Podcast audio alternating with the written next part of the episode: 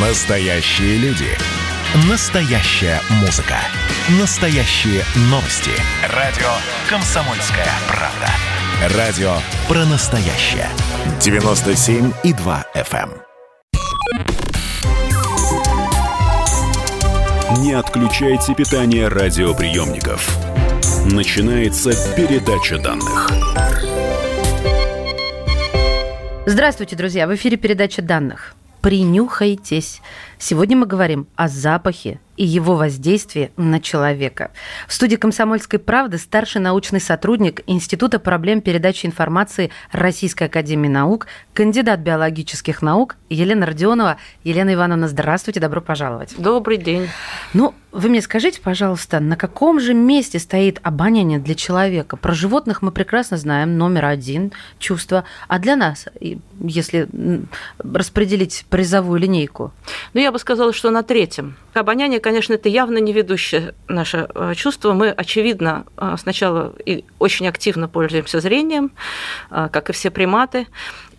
И слух для нас играет очень большую роль. А обоняние – это эм, загадочное такое э, чувство, потому что мы про него очень мало знаем. Может быть, оно играет в нашей жизни гораздо большую роль, чем мы предполагаем, но пока об этом мало что известно. Ой, я обязательно об этом буду спрашивать, что там известно, как это изучают, это же вообще как космос какой-то. А вот смотрите, один и тот же запах для человека, он создает один и тот же образ для разных людей, потому что для меня запах это образ. Я могу с закрытыми глазами почувствовать э, какой-то знакомый запах, и образ мгновенно будет в моем сознании. Э, я думаю, что можно поделить запахи на две группы. Одна группа – это те запахи, которые нас предупреждают об опасности. Это, например, запах испорченной пищи, Угу. А, ну, газа. Это такой сам... А? Газа. Газа, да. Ну, газа это, мы, это уже наше человеческое, да. А запах испорченной пищи, видимо, это просто генетическое. Угу. Мы, в общем, какие-то запахи воспринимаем как очень опасные. А есть запахи, которые выделяются э, на нашими сородичами или там э, окружающими нас животными. Это тоже, видимо, запахи, которые эм, как-то генетически э, воспринимаются каким-то механизмом, которые генетически в нас запаяны. А есть запахи, которые нас окружают. Они связаны с культурой или с какими-то воспоминаниями. Восприятие запахов э, связано с, со структурами памяти, э, э, эмоциональным восприятием. Поэтому большую роль играет то, в каком культурном контексте мы выросли и что мы запомнили. Ну вот, как раз тогда о нем вопрос. Для меня культурный контекст один, и набор в памяти касательно запахов тоже определенный. А для, допустим, жителя Таиланда это совершенно другое. Азия, мы знаем, страна запахов, ого-го какая. Так вот, а у, них, у них другой контекст, они и яйца, ну, как мы называем их, тухлые, запеченные в песке черного цвета, едят и не брезгуют этим запахом. Он не такой уж страшный, но, тем не менее, неприятный. Назвать его приятным невозможно. Так вот, а почему тогда если э, я и э, азиат, оба мы люди, почему мы воспринимаем один и тот же запах по-разному? Только из-за культурного контекста? Или же здесь генофон тоже играет роль? Не могу ответить на, это, на ваш вопрос точно. Культурный контекст точно играет это роль, и это, это, да, это просто установлено да. научно. Да? Ага. А вот э, что касается генетики, с запахами пока довольно сложно. Сейчас а, известно только, эм, какие гены кодируют э, вот те, те воспринимающие структуры, которые э, запах воспринимают, рецепторы, да, которые угу. связаны, связываются с химическими веществами. А, а вот что, что и как генетически определяется восприятие запахов, вот уже знаете, что я вспомнила, Елена Ивановна? А, что ученые проводили эксперименты. А, а, в общем, область мозга загоралась в момент, когда человек видел, например, любимого актера или актрису. Есть даже такой эффект Дженнифер Энистон. Но это визуализация. А вот проводились ли подобные эксперименты, когда давали человеку что-то понюхать? Проводились, но э, результаты противоречивые и разнообразные, поэтому трудно сказать что-то определенное. На самом деле, со зрением там тоже все не так просто, поэтому э, очень сильно связано с тем, в какой ситуации мы выросли. А, ну, приведите что... пример, чтобы вот было поконкретнее. Прям такой классический пример, я его очень люблю. Эм, когда-то где-то я прочитала в какой-то научной статье, что была такая э, идея создать бомбу-вонючку. Да? Вы представляете себе, значит, вы создаете некоторую бомбу, которая э, издает непри... жутко да. неприятный запах для всех. Так вот, оказалось, что для всех подобрать неприятного запаха невозможно. То есть mm-hmm. все очень по-разному воспринимают запахи. А, и, ну, мы знаем, что, например, запах бензина. Для кого-то он резко неприятен, а для кого а кто-то его обожает. Обожает, да. да. Для кого-то меняется на протяжении жизни. И да. меняется на протяжении mm-hmm. жизни. Вот. А сколько запахов может сохранить человеческая память? Э, Это Вы знаете, опять же, на этот счет нет такого точного ответа, но э, сейчас ученые все больше и больше склоняются, что это больше сотен тысяч, это может быть и Вы серьезно? Да. Э, понимаете, это все очень сильно тоже зависит от конкретного человека. Важно не только, сколько мы рецепторов у нас есть, но и, и какой у нас к этому рецепторному аппарату, аппарату есть аппарат обработки, потому что э, зап- восприятие и зрительное, и э, восприятие запахов, и акустическое восприятие – это в значительной степени работа мозга. Да, безусловно. Вот.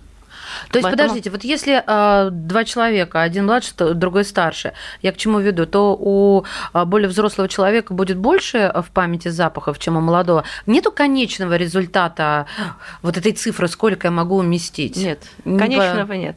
И это вообще довольно сложно сделать, и вообще и, и опыт это такая вещь довольно сложная, потому что дело в том, что у нас есть еще одна такая особенность у, у людей с восприятием запахов связанная, это то, что у нас чувство обоняния, оно неосознанное.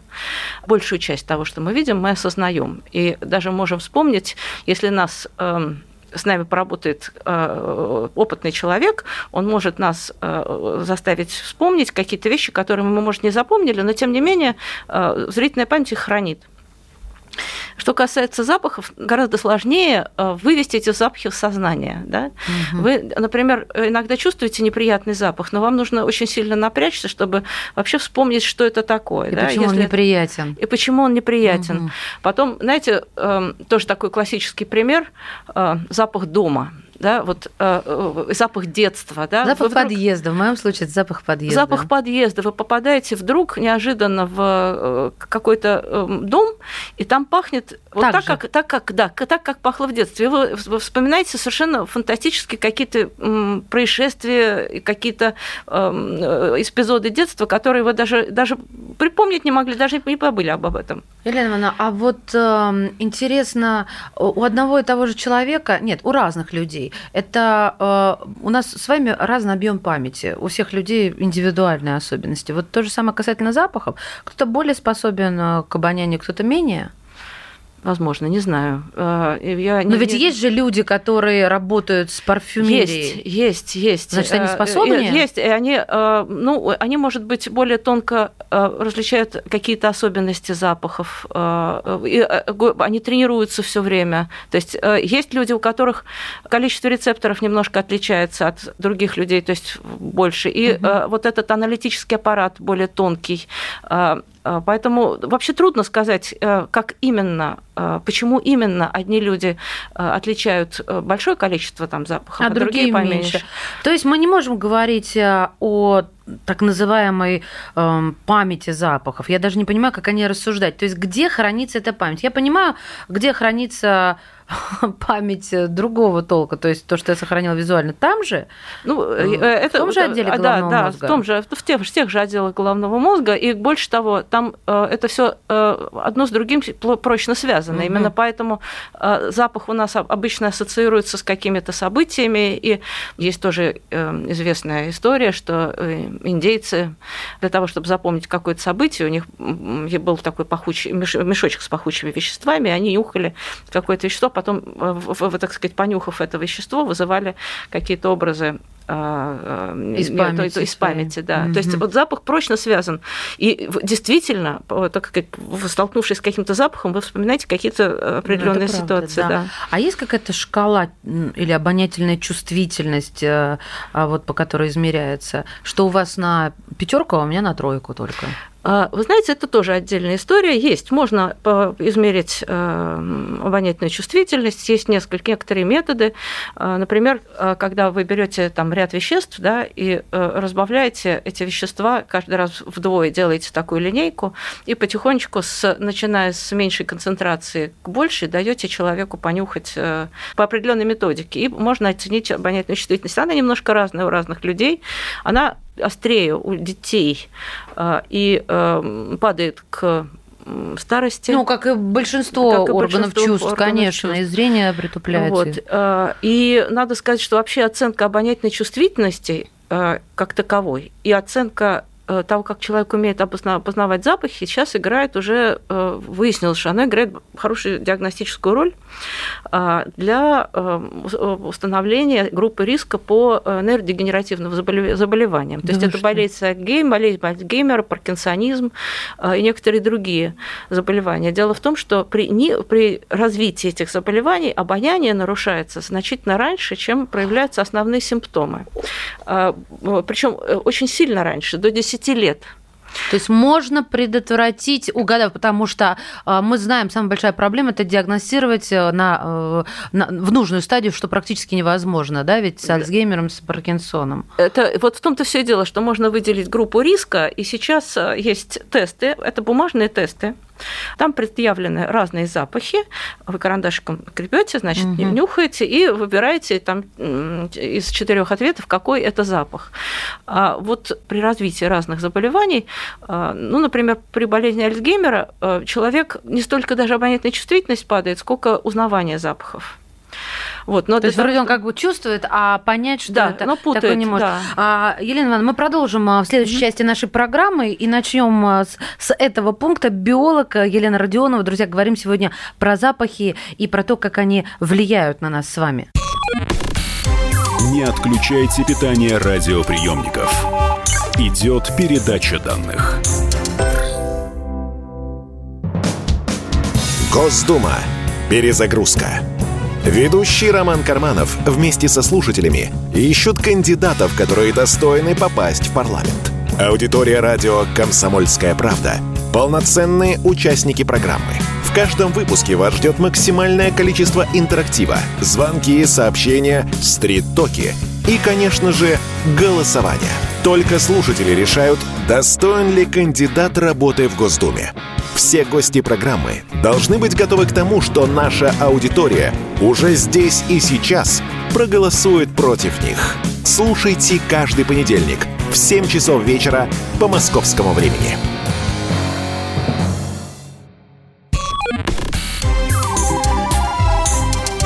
Не отключайте питание радиоприемников. Начинается передача данных. Мы возвращаемся в эфир, друзья мои. Говорим о запахе, о его воздействии на человека. Старший научный сотрудник Института проблем передачи информации Российской Академии Наук, кандидат биологических наук Елена Родионова в студии «Комсомолки». Елена Ивановна, вы сказали про диагностику благодаря обонятельной шкале а, на ранних стадиях болезни Альцгеймера. То есть человек нюхает, допустим, кофе и не понимает, что это кофе. Да, он не всегда понимает. Ну, э, с кофе редко такое бывает, все-таки мы а, часто как нюхаем. Я, я не готовила. Я понимаю, но э, может быть и бывает. Это я не возьмусь сказать, что это никогда не бывает. Но просто кофе это очень знакомый всем запах, он нас окружает. Э, а вы имеете в виду что-то такое традиционное, но не часто вот, встречающееся? Вы знаете, это, это тоже отдельная история. Вот с, под руководством Веры Васильевны Вознесенской я участвовала в таком исследовании. Это из Института проблем экологии и эволюции Российской Академии Наук. У нас было исследование эм, адаптация этого теста э, американский. Есть этот тест разработанный, американский, но там есть запахи, которые абсолютно незнакомы нашим э, а что, например, жителям. когда арахисовое масло? Э, нет, например, ну, я думаю, что арахисовое масло тоже мало знакомо, но, например, тыквенный пирог – или а. имбирный пунш. Да, это не популярные Или, вещи. В общем, в общем Знакомые есть такие, уже, но не да, популярные, не популя... соглашусь. Мы, да. мы, в общем, их мало кто узнает. Да, да, да. И... Потом удивительно, что, например, запах травы э, вот там было названо как запах травы такое вещество, у нас никто не воспринимал, ну, э, скажем так, 80% людей не узнавали это как запах травы. А почему-то это совсем... Сирень почему-то для нас и для них, видимо, пахнет по-разному. Я сталкивалась с этим, с да? сиренью. Да, да, да, именно так. Я очень люблю этот аромат. И когда я ищу парфюмерные какие-то средства с запахом сирени, Ребят, вы что, смеетесь? Каждый раз у меня возникает вопрос, какая сирень? Вы с вот совсем не то. То вот есть это просто американская трава и американская сирень. Вот, и мы адаптировали эти запахи. То есть мы адаптировали этот тест, мы подбирали запахи, которые вместо тех, которые э, предлагают у нас незнакомы, предлагают американцы. То есть, ну, наши, так. Да. И... И, э, ну и подобрали, но э, теперь надо этот тест внедрять. Это, это гораздо другое, гораздо более сложное занятие. И, ну, в общем... Мы знаем, с чем это связано. Да. Да, уже с тем, что можно пощупать и что хрустит и бумажная. Ну да. А скажите, пожалуйста, о чем пахнет американская сирень, на ваш взгляд?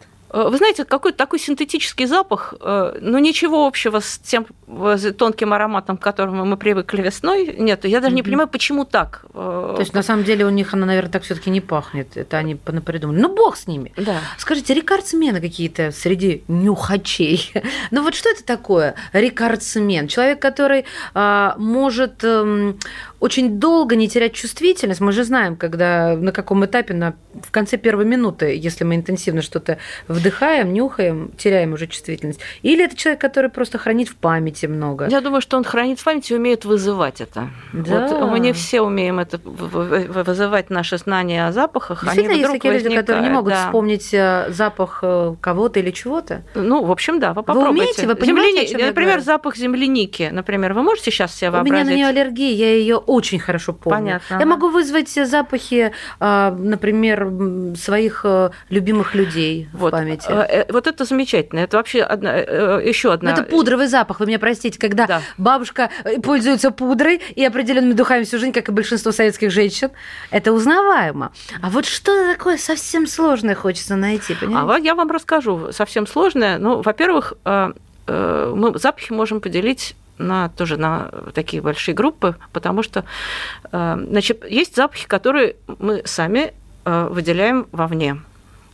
А, и, видимо, это для людей, так же как и для животных, играет очень большую роль. Причем мы не всегда можем оценить этот человеческий запах и вспомнить его как э, вот идентифицировать. Да, да идентифицировать. Mm-hmm. И, ну, идентифицировать, например, можно, да. Я вот, например, знала девочку, которая эм, э, у нее три брата, и она э, могла рубашки одинаковые рубашки после стирки сказать, кому какому после стирки, кому какая какому брату принадлежит. И это всегда было правдой. Ее проверяли. Но, но вызвать в памяти этот запах не всегда возможно, mm-hmm. правда? Вот запах близкого человека. А, а это играет очень большую роль, видимо, в нашем общении, так же, как и в общении животных. Но у животных-то понятно, у них это ориентир. Э, и запах. у нас тоже, мы животные. Да я на это не обижаюсь, я нет, даже нет, и детей нет. так называю, некоторые он, ну, начинают да. жаловаться, когда собственные дети. Я к чему? Подождите. Вот эм, Давно известно, что мы подбираем себе партнера не только э, идентифицируя его и определяя визуально, но и по запаху. Это какая-то химия. Если, по крайней мере, я знаю точно, что если запах человека противоположного пола, ну или твоего пола сейчас, мы же за толерантность, да, надо, если он тебя отталкивает, то ничего не сложится, каким бы красавцем, интеллектуалом он не был. Это правда? Правда. А, то есть кто-то, ты для меня вонючий, а для другого ты не вонючий. Вы знаете, схема там, такая? Там всё, да, схема да, там гораздо все сложнее и интереснее. Дело в том, что вот сейчас показано уже, что и у животных, и у человека а, э, вот этот самый запах, который э, человек выделяет вовне, он связан с его генетическими э, особенностями, с, геномом. И мы по этому запаху можем прочесть, насколько этот человек нам подходит генетически. Угу это тоже такая сложная история, но тем не менее э, есть доказательства, что и люди, и многие животные, и птицы, и ящерицы, я уж не говорю про млекопитающих, выбирают себе партнера по э, тому, насколько он э, генетически эм, он должен быть не очень близок и не очень далек. И способен что... оставить генетический след, то есть про потомство. Главное, что вот в том-то все дело, что если партнер очень далек генетически, то это риск плохого потомства. И если очень близок, это тоже нехорошо. Да, это опасность. Поэтому есть вот это, так сказать, вот такой ну, область выбора, да, которая наиболее благоприятна. А как пахнет идеальный партнер? Это для можно... каждого по-разному. Не-не-не, я понимаю, что мы разные люди, для нас будет по-разному. Но вот а, у животных это на уровне инстинкта, а что у человека тоже. Да, думаю, что да. То есть, подождите, идет впереди меня мужчина, а я в поиске, почувствовала запах, смешанный с парфюмом его, он индивидуальный, и все, я поняла, это он и с точки зрения продолжения рода, и с точки зрения вообще всего чувств. Вихрь закружил меня химический. Он поворачивается, и я понимаю, ну, это не герой моего романа. Господи, Понимаете? Ну, вот, ну, что люди... важнее в этом случае? Что сработает? То какие-то, понимаете, такие исторические какие-то корни, знаю, каменного века, вот этот запах мне. А визуально это что, это современные стереотипы? Ну, что сработает, этот вопрос, опять же, сложный, поскольку э, человек, между прочим, как и животное, тоже сложное очень существо. Существо, ну, я, система, я бы сказала. Да? Поэтому у нас есть масса, кроме, кроме запаха, есть масса и других приходящих. Есть и зрение, ну, есть другие органы чувств, так скажем. А кроме всего прочего, есть а, какие-то культурные наслоения, там, восприятие. Пока там... до запаха докопаешься, да, нельзя его выделить. Да, вот. а, а как... но, но, тем не менее, я думаю, что запах играет большую роль. Я в этом не сомневаюсь, и примеры в жизни у меня имеются. А как ученые обнаружили, что запах другого человека дает нам информацию о его геноме? И вот а, на каком каком уровне мы делаем выводы, исходя из этой информации? Уровень какой-то инстинктивный, мы не осознаем это вот с конца, если можно начать? А, вы знаете, значит, э, ну, во-первых, выяснили это все, конечно, на мышах. Вот, ну, потому что, да, э, такая возник... надо Да, да, возникла идея такая, а дальше дело в том, что мы мышей можем вывести генетически э, очень сходных, ну, вплоть до того, что они могут различаться только по одному гену, да, uh-huh. есть такие способы, и можем посмотреть, какого партнера будут выбирать мышки в той или иной ситуации. И выяснилось, что действительно а, есть такой, ну, выделили комплекс генов и э, еще там какие-то участки генома, которые, э, работа которых определяет, вот это э, очень сильно влияет на выбор угу. партнера. А дальше посмотрели на людях. Ситуация такая, если запах нам, если этот генетический человек нам близок, близок какой-то человек, да, то этот, его запах нам приятнее, чем э, более далекого или... Чем общем, сосед с третьего этажа. Да, да. вот mm. это вообще приятность и неприятность запаха, это очень э, важная функция э, в восприятии запахов, и она большую роль играет вот в нашем вот, ориентации в этом самом обонятельном А если мире. тебе неприятен запах начальника, то что же, работать с ним не можешь? Бывает так. Ну, во всяком случае, сложно. Мучайся дальше. А, все-таки, вот я сказала, запах начальника, неважно, там, знакомого, неприятен. И как тогда влияют запахи на наше поведение? Какую информацию они нам дают? То есть, и зачем она нам нужна? Ну, мы просто перестаем общаться почему-то с этим человеком. Ведь такое вот тоже бывает. Не отдавая знаете, себе в этом отчет? Иногда не отдавая себе в этом отчет. Так. А, ну, наверняка в вашей жизни такое было, что вот почему-то человек неприятен. Я не могу Вонюч, сказать... могучий, волосатый. Например, или вы просто даже не понимаете, почему, да, угу. не осознаете, но почему-то вот с этим человеком общаться неприятно. Вы себе придумываете, может придумать потом тысячу объяснений, да? Мозг за нас потрудился и да, все сделал. Да, а, ну, я, я не хочу сказать, что это всегда запах, да, но я думаю, что запах играет. Мы э, сегодня говорим это надо, запахе. да, вот это надо иметь в виду. Э, и я думаю, что вообще надо этому как бы к этому прислушиваться, да, вот к этой запаховой, к запаховому восприятию. Если у вас э, есть к чему прислушиваться, потому что уже очень много людей на свете, как они называются люди? Аносмики. Аносмики. Это у них что, хронический насморк или отсутствуют рецепторы, или как мутация нет, генетическая? Нет, это по-разному бывает. Э, это бывают всякие физические повреждения, вот при mm. ринитах и так далее. Но есть таких людей, людей достаточно много. Мы продолжим. Друзья мои, не расходитесь, принюхаемся дальше к этой теме теме биолог Елена Родионова в студии «Комсомольской правды». Не отключайте питание радиоприемников. Идет передача данных. Меня тронула история. Любого человека можно сделать сегодня депутатом Госдумы. И Америка, и Европа, и теперь, слава богу, Россия начинает понимать, что есть проторенный путь, по которым когда-то эти страны достигли процветания. Теперь, видимо, некоторое количество обремененных деньгами людей ломанется заниматься русским виноделием. Это очень хорошо. Надеюсь, что сегодня чарки будут полны. Предчувствие перемен. На радио «Комсомольская правда».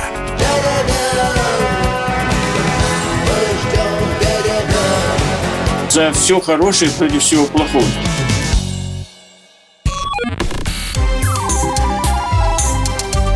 Отключайте питание радиоприемников. Начинается передача данных.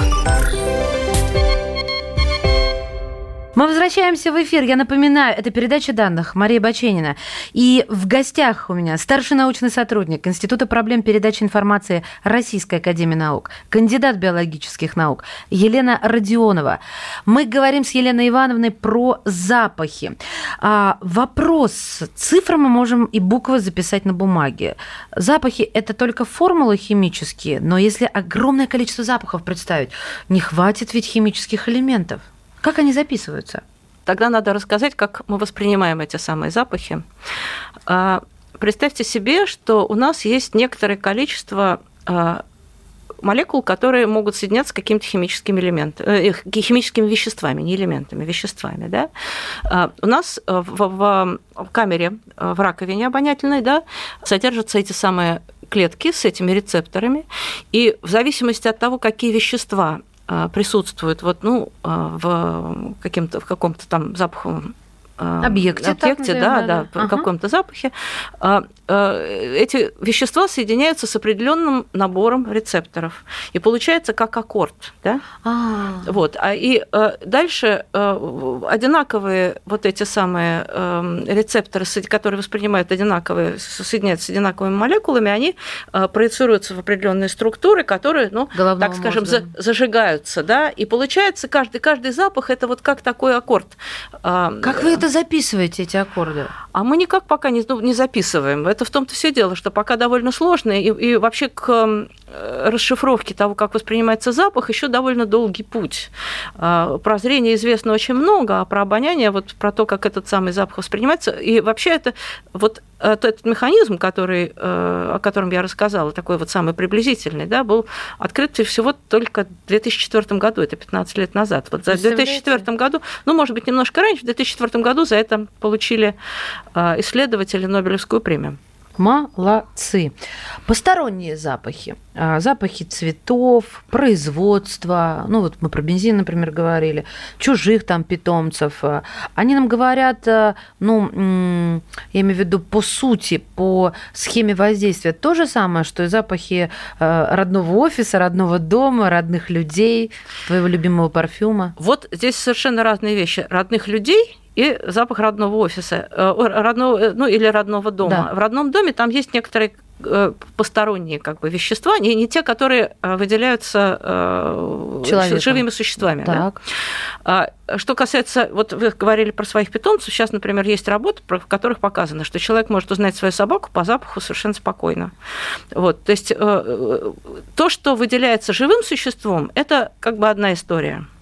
Другая история – это то, те запахи, которые нас окружают. Это запахи цветов, э, там, пищи Мгм. и так далее. И тут э, тоже есть интересные э, вещи, э, которые вот которыми мы работали, нам в какой-то момент мы поставили перед собой вопрос, а вот как огромное количество запахов, ну какие-то запахи, которые присутствуют, ну, например, в классе, Так. как они влияют на работоспособность детей. И мы попробовали это узнать.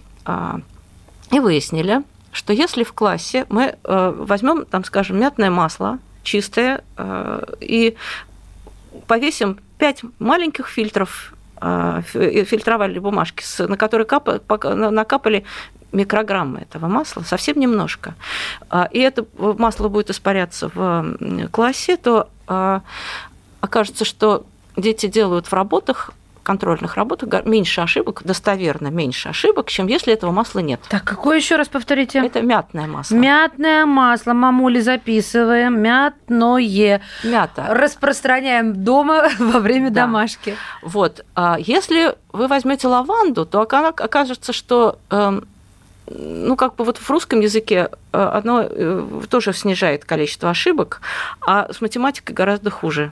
Э, Наоборот. Ну, Она же рав- расслабляет, обычно говорят, и успокаивает. А для Да. математики, может, остроты ума не хватает, да? Ну, в общем, что-то оно такое делает. э, Слушайте, концентрацию. ну, потрясающе. Это вот, прям э, химическое оружие новое. И это многими показано. Известно, например, что очень хорошо влияет на в- концентрацию, на восполнение работ э, всякие цитрусовые запахи. Это тоже известно. Да. А на, на, на секс что влияет? Нет, вы знаете, вот э, я хочу сказать, не знаю.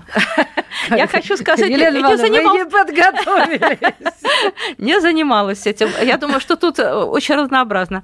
Вот. А что касается э, э, вот этих самых запахов э, цитрусовых, и, вы знаете, это известно, да, но вот аккуратно показано, это тоже совсем недавно. Доказано, то есть. Да, доказано, да, это я соглашусь. Это не так просто вообще все показать. Ну вот у нас мы просто работали в реальном, в реальной А вот школе, как в цитрусовые показали? Каким А экспериментом? цитрусовые там разные. Есть эксперименты, смотрели, например, эм, э, как, на- насколько люди волнуются в кабинете дантиста. Тоже есть э, способы оценить э, уровень тревоги человека. В приёмной сидят, ждут, Да, да? да. Апельсин снижает. А еще был замечательный эксперимент такой.